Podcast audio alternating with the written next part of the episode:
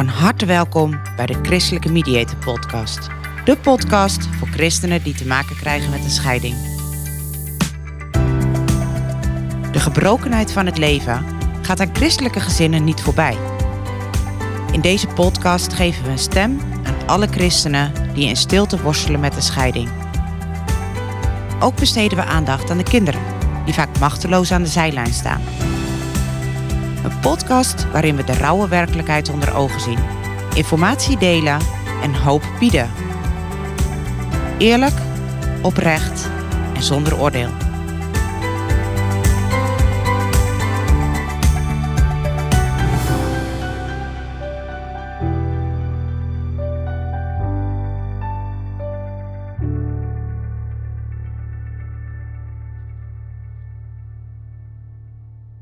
Welkom bij weer een nieuwe aflevering van de Christelijke Mediator Podcast. Fijn dat je luistert. Hey, het valt me op hoe laag het zelfbeeld van mensen kan zijn na een scheiding. Situaties met de kinderen, op het werk, een opmerking van een gemeentelid, een woordenwisseling met je ouders. Alles lijkt harder binnen te komen. Dingen lijken te worden uitvergroot. Mensen delen vaak van joh, er is echt iets mis met mij ik moet echt naar een psycholoog, ik moet iets doen. Als eerste, nee, er is niet per definitie iets mis met jou. Je bent kwetsbaarder. Je staat helemaal open. En dat maakt dat je wankelt. Dat je weinig perspectief ziet. En niet veel vertrouwen hebt in jezelf en in de toekomst. Hoe logisch is dat? Nogmaals, er is niets mis met jou. Alles klopt. Ook het feit dat je je zo voelt. Het zou bijna raar zijn als het niet zo was. Er komt zoveel op je af. Er staat zoveel op het spel. Je bevindt je in zo'n grote overgangsfase van je leven. Een overgang naar een nieuwe situatie. Een nieuwe situatie, wellicht op het gebied van wonen, werken. Je verliest een deel van je uh, vrienden, um, schoonfamilie enzovoort. Niets is meer zeker. Laat ik je ook geruststellen. In deze fase, in deze kwetsbare fase, ligt ook een kans. Een kans om hier sterker en krachtiger uit te komen. Zodat je weer kunt zeggen, ik voel me weer echt mezelf. Ik sta weer dicht bij mezelf. Dicht bij mijn eigen gevoel. Eenzaamheid ligt op de loer in een proces als deze. Zeker binnen de, laat ik het even noemen, de christelijke wereld, is er nog zoveel onmacht en onwetendheid als het gaat over hoe gaan we om binnen een kerk of binnen een familie, binnen een vriendengroep, als het gaat om scheiden. Mensen willen er ongetwijfeld voor je zijn, maar ze weten niet goed hoe. En daarnaast hebben ze ook vaak geen kennis van alles wat er nu op je afkomt en van de processen die daarbij horen. En dan kan je het gevoel krijgen dat je in je eentje de weg uit moet vinden hoe het allemaal werkt.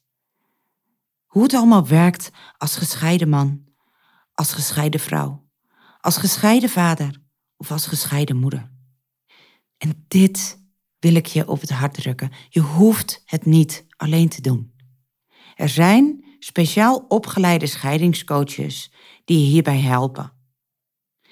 Bij een mediation traject ligt vooral de focus op gezamenlijke begeleiding, het maken van afspraken, met name aan de praktische kant. Bij coaching staat de emotionele en de psychosociale kant centraal. Dus als coach gaan we naast je staan en helpen je te reflecteren. Alleen dat is al zo helpend. Veel mensen denken dat de scheiding klaar is als de handtekening eenmaal onder de echtscheidingspapieren staat. Dat is echt een misvatting. Een echtscheiding is geen gebeurtenis. Het is een proces. Een proces volop in ontwikkeling. Als de handtekening onder de documenten zijn gezet, dan begint de emotionele verwerking pas echt. Wellicht vraag je je af van joh, wat gebeurt er dan in zo'n coachingstraject? Nou, als eerste ben jij als coachie degene die centraal staat. Dus het gaat hier niet over een, een, daarom noemde ik het net al, dat mediation traject. Het gaat hier niet over een balans tussen beide enzovoort. Jij staat centraal. We gaan kijken naar waar sta jij nu? Waar wil je naartoe? En wat houd je tegen? Of ook wel, wat heb jij nodig om te komen waar je naartoe wil? En thema's waarbij je dan aan kan denken.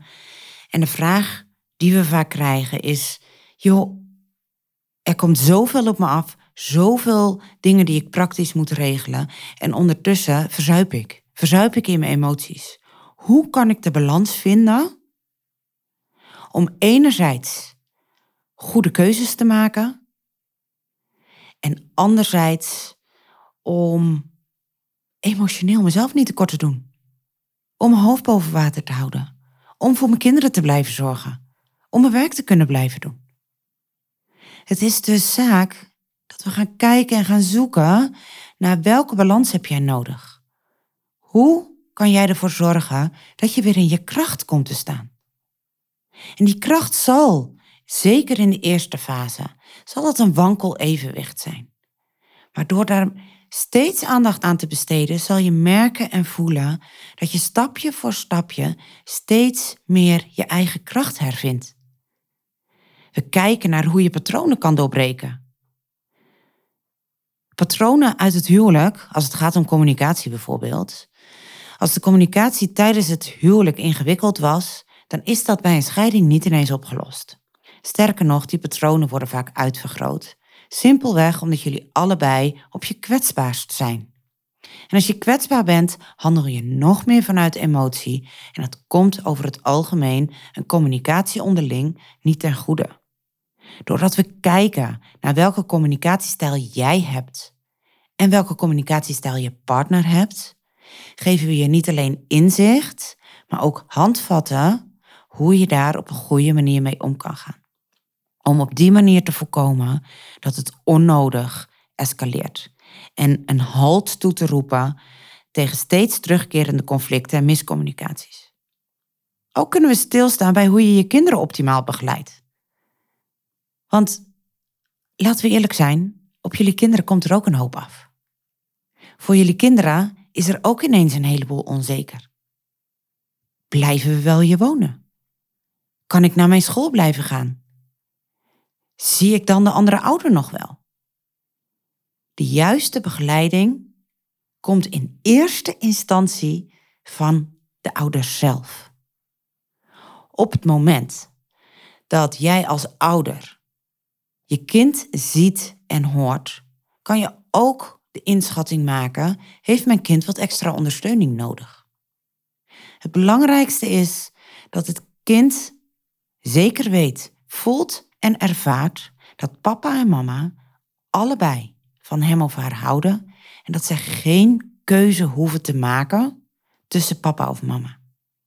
Dat papa en mama samen voor hun blijven zorgen en dat ze als kind geen schuld aan de scheiding hebben. Die is misschien voor jou logisch, maar een kind heeft de neiging om dat naar zichzelf toe te trekken. Als ik wat gehoorzamer was geweest, als ik wat minder boos had gedaan of wat minder brutaal had gedaan, dan had dit vast niet gebeurd. En daar wil je je kinderen vrij van maken. En zonder dat ik je druk op wil leggen, de praktijk leert en het onderzoek blijkt dat als ouders op een gezonde manier starten met de verwerking van de scheiding, hoe klein die stapjes ook zijn, hoe beter het is voor de kinderen. Want een kind kan uiteindelijk pas echt met die verwerking starten als ze zich veilig voelen, als er een rust is, als papa en mama op een goede manier onderweg zijn om het ouderschap na scheiding vorm te geven. Ik zeg niet voor niks als papa en mama onderweg zijn, want dit is een proces. Het lukt niet van de een op de andere dag. Leg de lat niet te hoog. Het mag met vallen en opstaan gaan.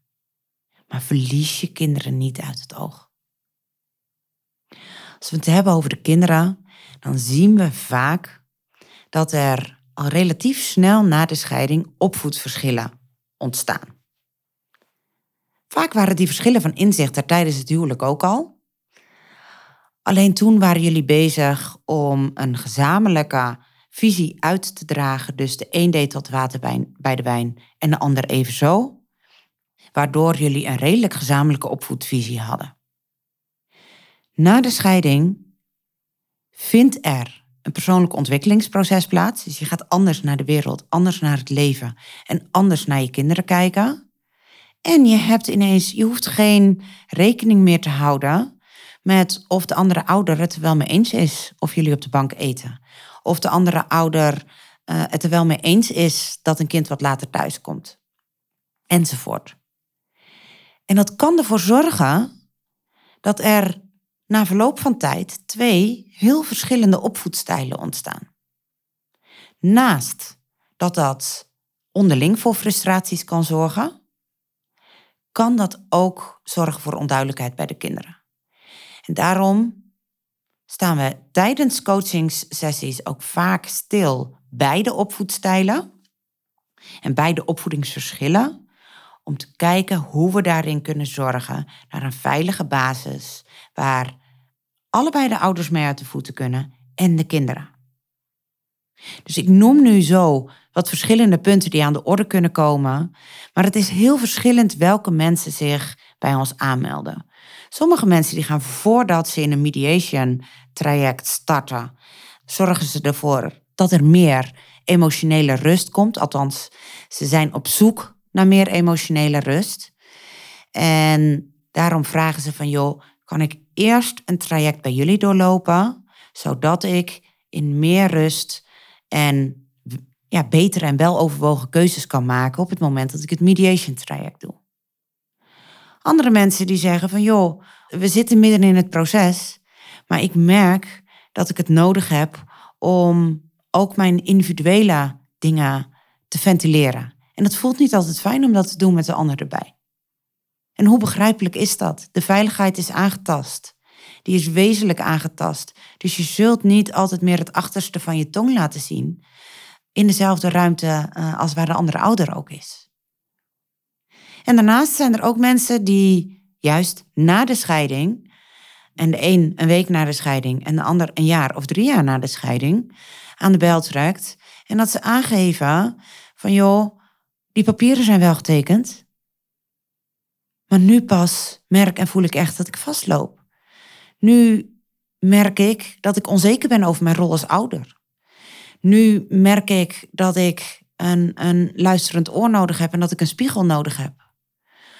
Allerlei redenen zijn op te noemen.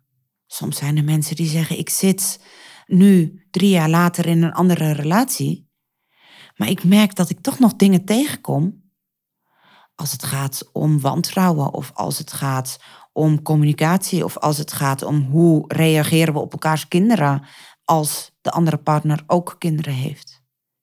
Dus legio redenen die scheidingsgerelateerd zijn, waardoor mensen zoeken naar de juiste weg en ook zoeken naar een professional die specifiek op dat onderdeel opgeleid is.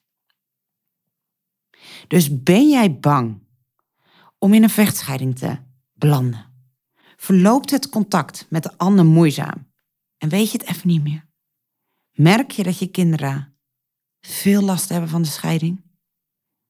Voel je je nog steeds woedend, gekwetst, boos op de ander? Zodanig dat dit jou belemmert om neutraal met de ander om te gaan? Overwegen jullie om te stoppen met mediation en te gaan scheiden met behulp van een advocaat? Gewoon omdat jullie vastlopen in dat emotionele stuk? Trek aan de bel. Het is niet het enige doel om tot afspraken te komen. Nee, het doel is dat jullie individueel, jullie als ouders en jullie kinderen daadwerkelijk verder kunnen. En verwacht niet van jezelf dat je dat zomaar van de ene op de andere dag allemaal wel regelt. Er komt al zoveel op je af. Gun jezelf een sparringspartner, iemand die kritisch met je meekijkt En ik zeg kritisch, omdat als we alleen maar met de zakdoekjes klaar zouden zitten, dan vind ik dat we onszelf geen coach zouden mogen noemen. Want met een zakdoekje, ehm, wat af en toe heel erg helpend is trouwens, ehm, kan je ook bij een vriendin of bij een buurvrouw of bij een gemeentelid zitten. Ons doel is om jou te helpen jouw doelen te bereiken. En ook al weet je nu niet precies wat jouw doelen zijn, schroom niet, trek aan de bel. Wij helpen je stap voor stap voor jezelf duidelijk te maken wat jouw doelen zijn. Dus of je nou gaat scheiden, er middenin zit of de scheiding al jaren terug is, neem gerust contact op. En dat kan gewoon vrijblijvend. Bel ons, mail ons. Wij willen echt voor jullie zijn. Dank voor het luisteren naar de Christelijke Mediator Podcast. Mocht je behoefte hebben aan advies of aan een luisterend oor, schroom niet. Neem vooral even contact op. Dat kan via www.christelijkemediator.nl. We helpen je graag. Je staat er niet alleen voor. Wil je geen aflevering meer missen? Abonneer je dan op de podcast in je favoriete luisterapp.